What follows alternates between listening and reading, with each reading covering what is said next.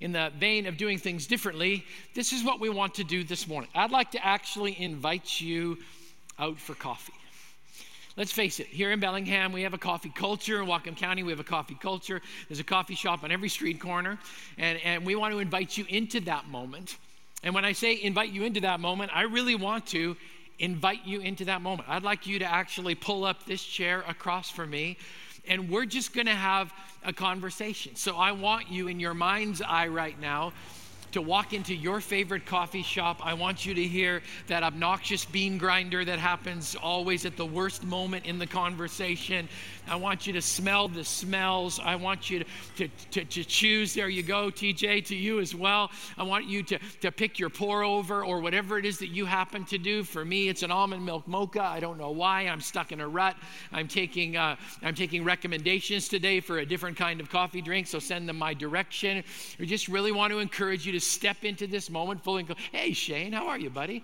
There we go. Quad espresso. That's what we're talking about. Thank you, Shane. I appreciate it. Pastor Brian will pay this morning. So, um, but we just really want you to fully immerse yourself because we've actually had a season of intensity over the summer. In the face of all of this stuff that's going on in our world, we've been talking about the parables of Jesus. And in the parables of Jesus, we talk sin, repentance, end times, all different kinds of difficult truth. And there are times when I think it's important for us to just change the pace and to slow down a little bit and just have a conversation. So today, instead of me like preaching at you, I would love to have a conversation with you. Today, we're just going to talk. I'm always surprised when I invite people out for the first time to, to have a coffee conversation. I'm always surprised at their response because they seem to be a little surprised at the fact that I love talking about normal things. And uh, most often when we get together, I just want to hear about their story and I want to share a little bit of my story. And I don't mind talking about the fact that the Mariners are, che- are teasing us with a playoff run again this year and talking about the things that are happening in the news and our responses to those kinds of things. And yet we always arrive at that inevitable moment when, when they ask this question So, Grant, why are we really here? Like, what, what do you want? Or better yet, what did, I, what did I do? I don't know why I'm seen as the principal of Christ the King, but that question sometimes pops up every once in a while. And, and today, honestly, I just want to have a little bit of a family conversation. And we're going to blame it all on a friend of mine who, uh, some while ago, was sitting down for coffee with me. We were sitting in an environment almost exactly like this. And they asked me a question. My friend asked me a question that I have not been asked in 30 years of being a pastor. The question was not, What do you want from me? His question to me was, What do you want for me? As my pastor, my shepherd, what do you want for me? And he got my wheels spinning and so I'm going to try and answer that question to the best of my ability today, but we're going to do it differently. This is just from my heart to yours, from friend to friend, from normal guy to normal people, from brother to brother, and from brother to sister. But I'm going to frame it this way The Apostle Paul was a cantankerous little guy, okay? I've described him here before. He's a former hitman turned missionary. I picture him as a 120 pound Tony Soprano, kind of like, you know, Danny DeVito on a really, really bad day. He just seems to have this, a bit of an attitude and an edge. He was small statured, high opinion, truth packing straight shooter who, and this is how he pastored people. He had a whip in one hand and a warm blanket in the other. And there were moments when, when Paul would light you up. If you loved Jesus and lived like it, Paul was your best friend. If you loved Jesus and did whatever, whenever, with whomever that you wanted to, Paul was your worst nightmare.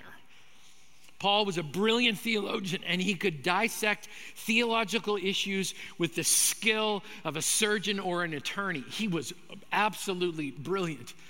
And over the years, I've spent a lot of time studying 1st and 2nd Corinthians. Now, let me give you the backdrop. The Corinthian church was an absolute mess. They were messing around sexually with each other. They were getting drunk on the communion wine, which is just like wrong in all different sorts of ways. They were fighting with each other. Everybody had an opinion. They were not being respectful of differences.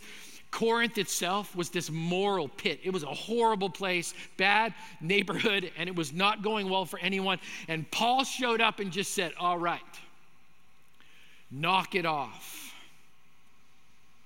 This was his pastoral counseling model. You sin, you suck, you will burn, smarten up. That's how it worked for Paul. But then they would have these moments.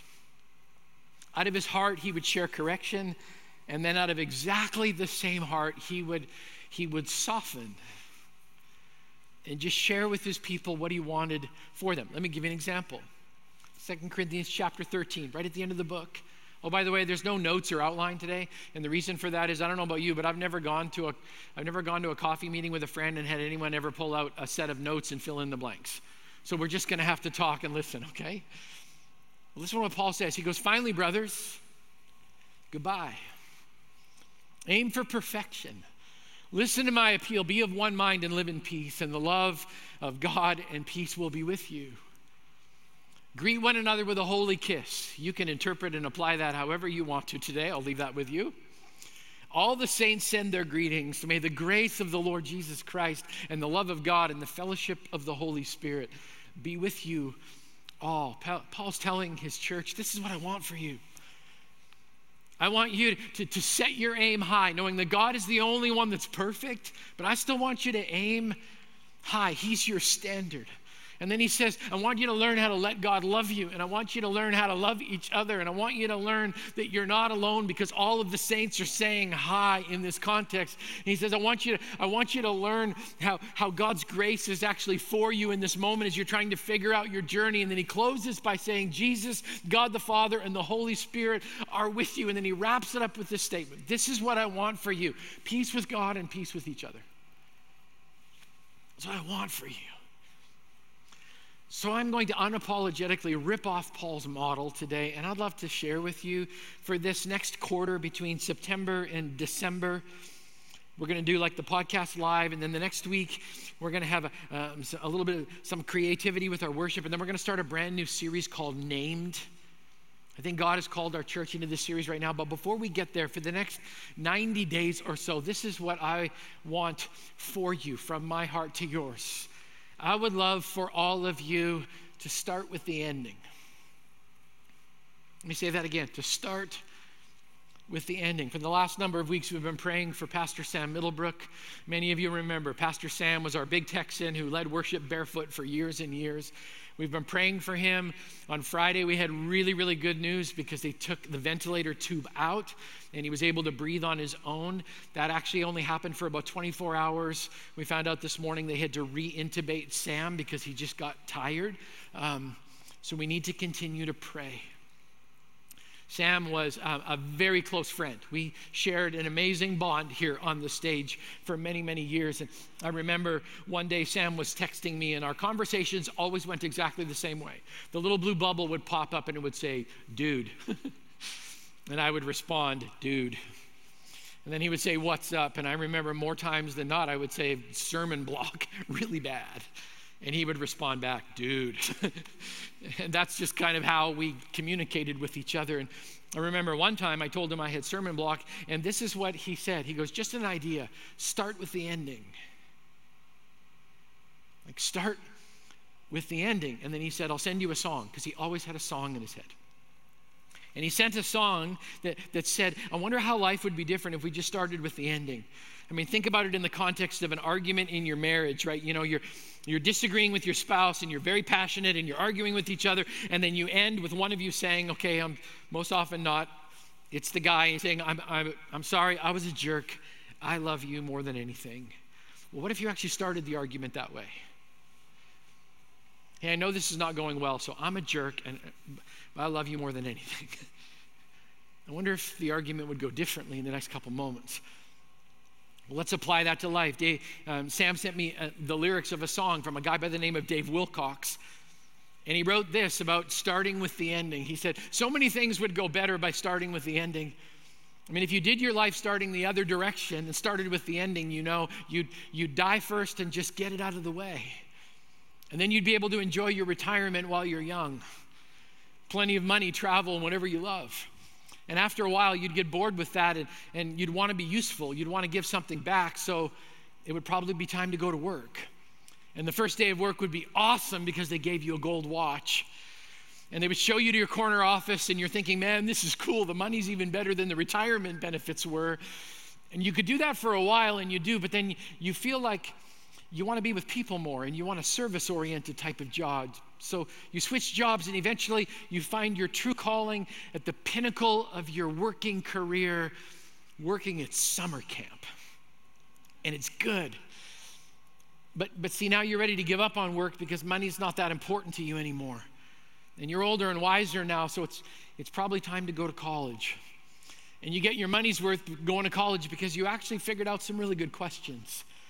And you graduate from college, and now you're ready for high school. And as you go through your education, you find yourself learning simpler and simpler things till you're learning language itself. And then you realize anything really worth saying kind of slips beyond language, so you just quit talking altogether.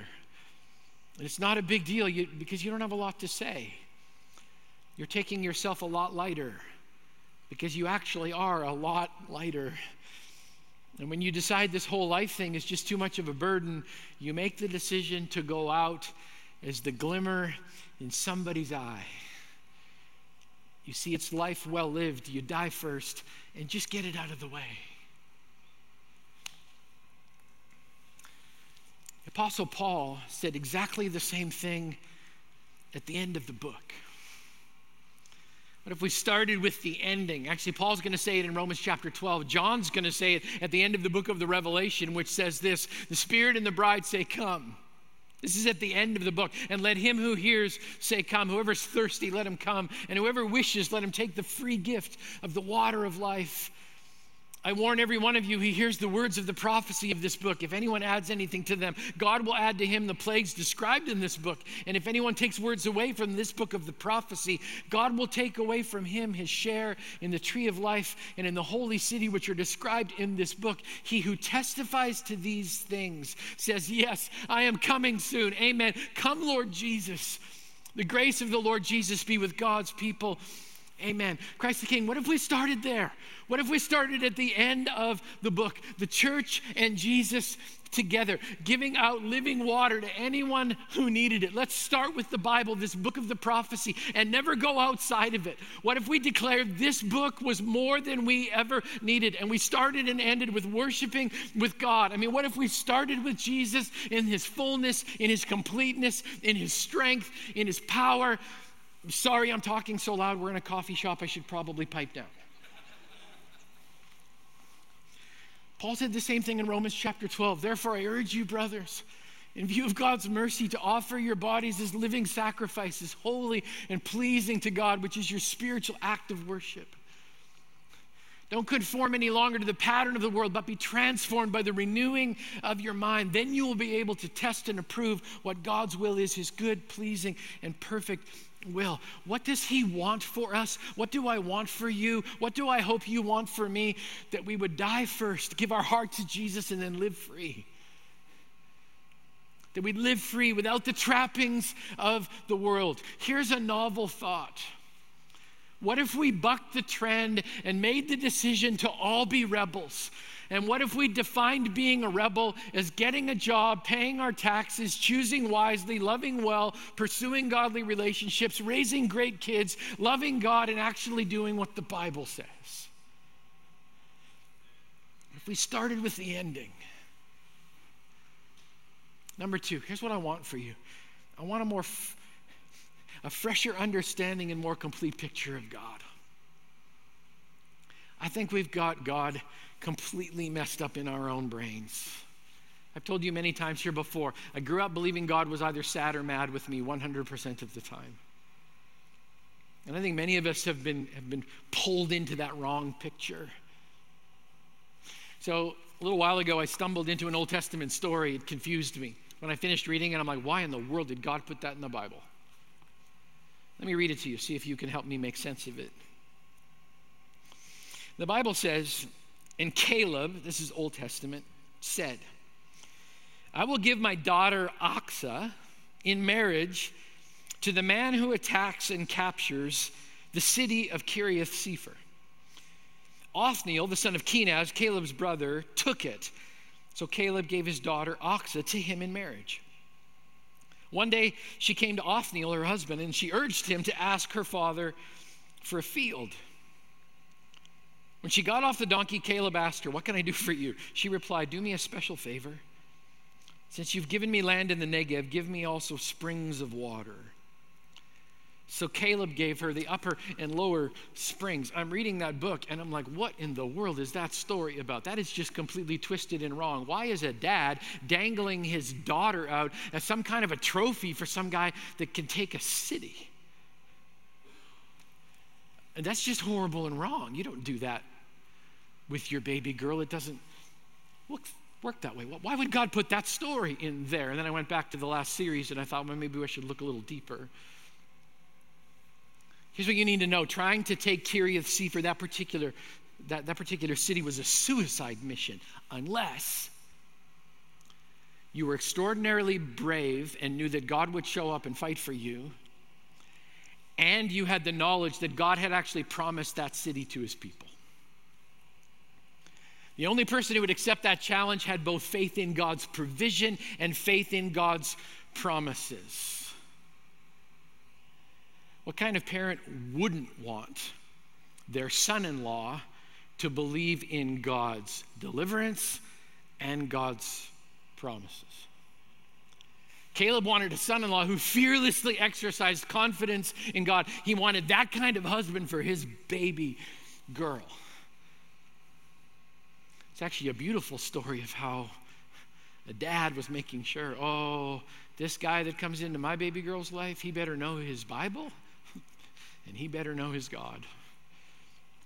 And then the story kind of continues. It's interesting. Um, Achsah actually goes to Othniel after he's captured the city and says, Hey, why don't you go ask my dad for some land? Because land is important.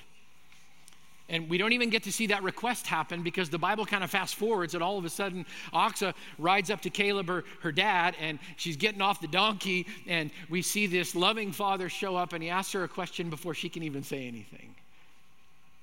What can I do for you? Baby girl, what, what do you wish for? What do you want? Just name it. And it's amazing. She says, You know, you've already given us land, and we're so unbelievably grateful, Daddy, but, but land without water just doesn't work in this area. Otherwise, it's just a piece of desert. So here's what I would, lo- would love I, I, need, I need you to give me some springs. And the dad's response is this Not only am I going to give you the lower springs, I'm going to give you the upper springs too more water than you could ever dream of. The father in the story gives her more than she asks for. I wonder how many of us ask God for things that are just far too small.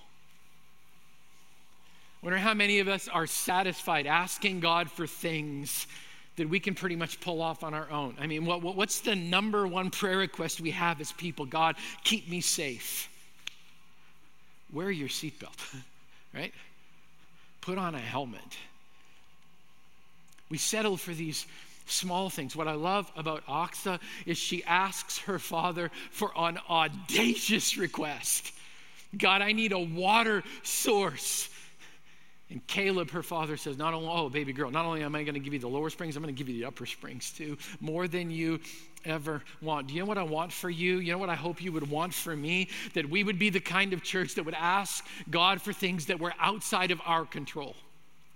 That we would have the audacious request of believing that our God is so powerful and so strong and so all consuming that, that we could ask anything in accordance with His will and He would be open to saying yes. That we would ask God for outrageous things. There are some of you in this room, you've been married to somebody and they don't know Jesus, and for 30 years you've been crying out every single day. My prayer for you is that you would continue to ask God to draw your spouse to a saving knowledge of Him, even though it looks like it's not anywhere even close. And that you would ask simply because you believe that your God can. That your God can. What if we asked God for the audacious, the huge, the unthinkable, the unfathomable? That's what I would want for you. Listen to this in Matthew 7 and Luke 11. I'm going to merge two verses together. This is Jesus talking. He says, How much more will your Father in heaven give good gifts and the Holy Spirit to those who ask Him? Stop asking for small, puny prayer requests. Ask God for the universe. Ask God for this city. Ask God for this community. Ask God for something that scares you. Number three, here's something I really want for you, and that's to move when the Spirit says move. I can only imagine what would happen to Whatcom County if God's people followed the prompting and the leading of the Holy Spirit every single time He said, move or go. I mean, what if we were the kind of people who walked into a coffee shop just like this one? And God said, Hey, you see the person sitting in the corner wiping tears away? I need you to go and sit across from them. You're going to be my representative today. What if instead of procrastinating, which by the way is never spoken about in a positive light anywhere in Scripture, what if instead of procrastinating, saying, Well, I'll get to it, or I'm going to just sit here and watch for a little while, what if we instantaneously said, Yes, God? What if we just moved when the Spirit said move? This is my favorite quote from any book other than the Bible. It was written by a monk centuries ago, and he said this The only condition necessary for this state of self surrender is the present moment in which the soul is light as a feather, as fluid as water, as innocent as a child, respond to every moment of grace like a floating balloon. Such souls are like molten metal filling whatever vessel God chooses to pour them into. Galatians 5 says, Since we live by the Spirit, let's keep in step with the Spirit. Do you know what I want for you and what I hope you would want for me? That every time God prompted, we would move. And that we would trust Him with the results that happened when God's people are walking with the Spirit and are in step with the Spirit and follow the pace of the Spirit and unapologetically move because we know whatever it is that He's up to is good. It's good. Let me give you a couple more. As a shepherd, as a pastor, as your friend, as your brother, this is something that I would want for you I would want for you that if you are married, and I'm not saying or assuming that all of us are, but if you're married, that you would have a marriage worth dying for. You've heard me say this before. Uh, I, I, do this little thing whenever I do a wedding ceremony. And there was actually a couple sitting here in about the third row at the 9:30 service. I did this to Nick as a part of their wedding ceremony. I, I stop right in the middle of my little sermon and I look at the groom and I say, I'm going to ask you a question, and if you get the answer wrong, I'm leaving and you're going to have to find somebody else to do your wedding. And when people realize I'm not kidding, it gets really quiet. And then I look at the groom and I ask this question We all need to know Would you die for her? I've heard some good answers over the last 30 years. And normally there's tears involved. And normally, the bride's heart melts when, when he stammers out something along the lines of, I would, without a, without a second thought.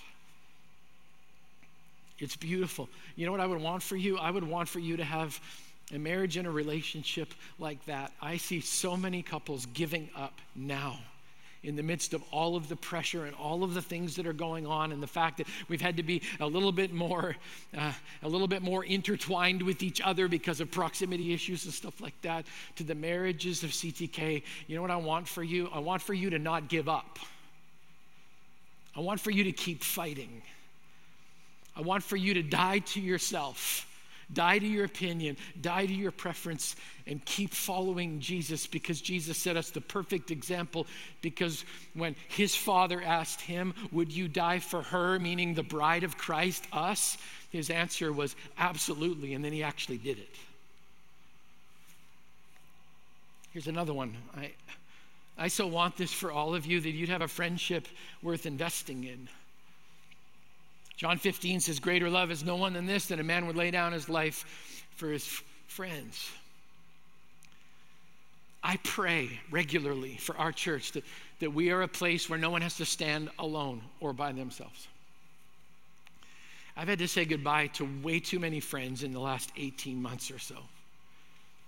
For whatever reason, God keeps calling many of my friends home to be with Him, and it happened again this past week.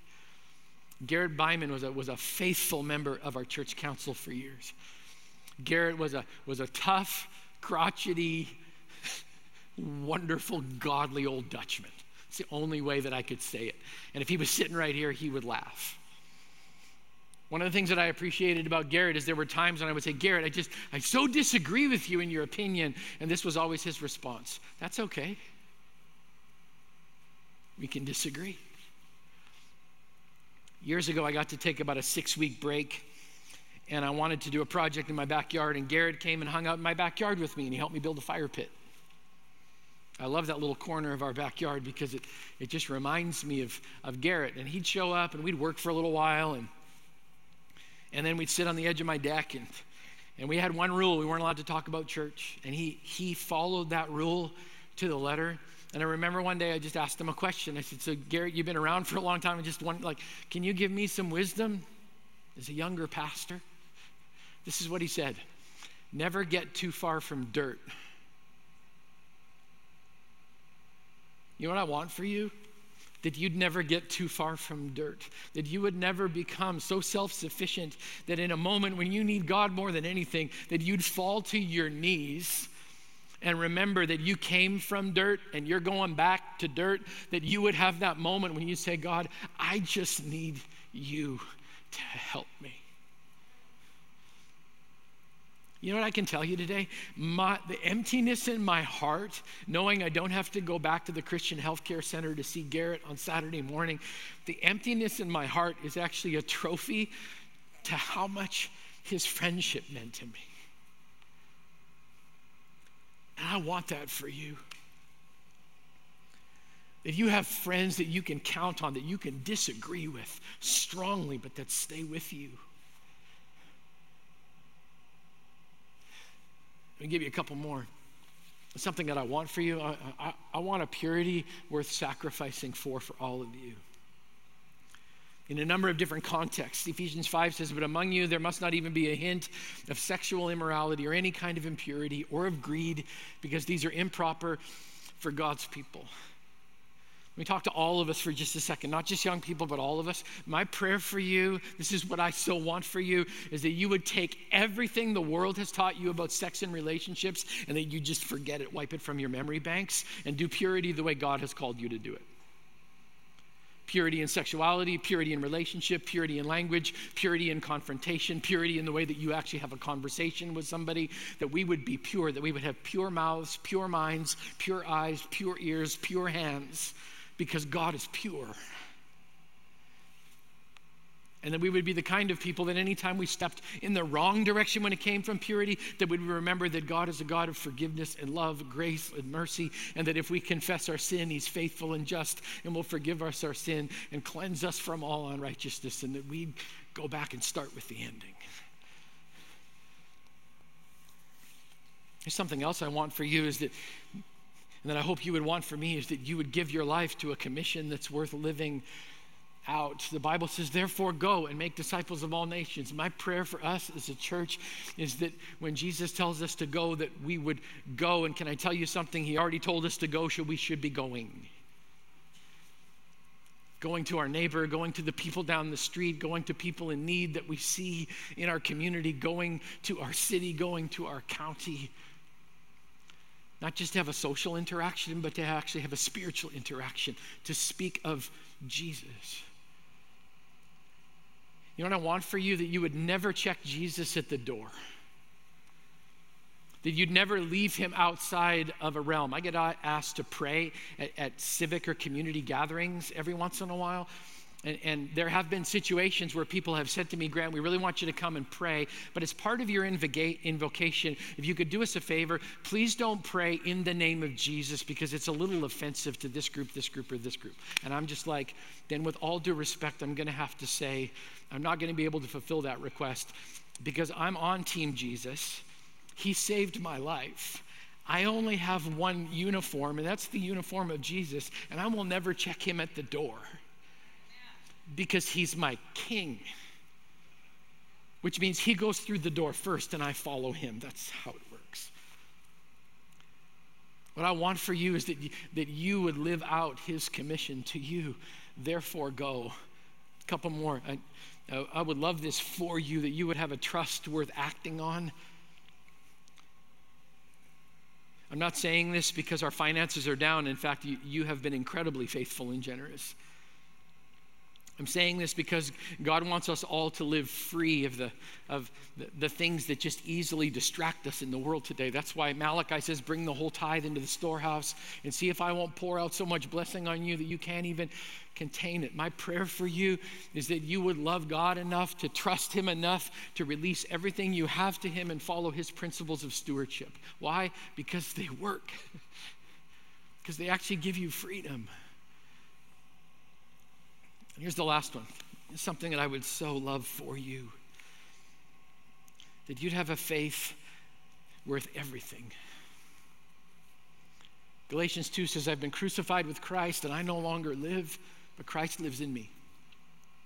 The life I now live in the body, I live by faith in the Son of God who loved me and gave himself for me. That you would never forget how much God loves you.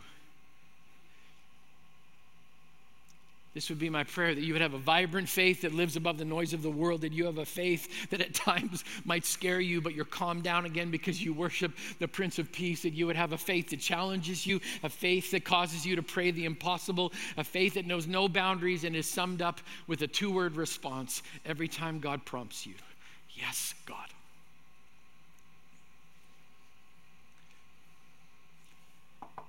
Hey, Grant, I, I need you to go next door and tell your neighbors that I love them. Yes, God.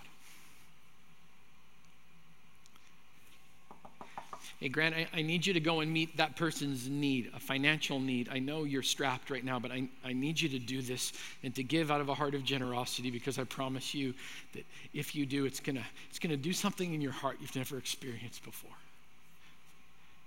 Yes, God. Hey, Grant, you know that thing that, that's way down deep in your soul that just scares you and you just don't know exactly, you don't even know how it could work out logically? I need you to ask me for that. Yes, God.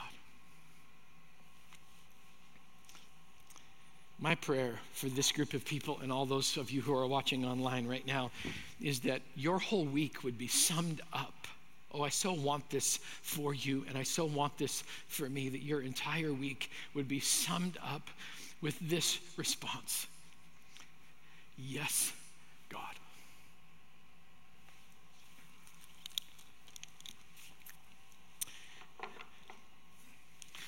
I'm not sure how you wrap up your coffee times with your friends, but um, normally don't have this big. Uh, I don't know about you, but with, when I say goodbye to my friends at a coffee shop, we don't have this great big formal thing. Normally, I just kind of, you know, we stand up and we put our car keys in our pocket. And if I'm with my friend like Bob Marvel from Cornwall, we always hug each other and, and, and then we just kind of go on with life. So thanks for giving me an hour.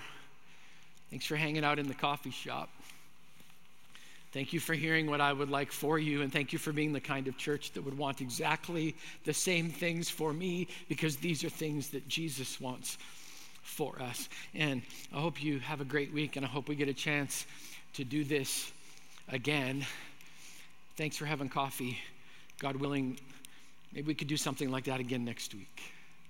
God bless you guys. Have a good weekend.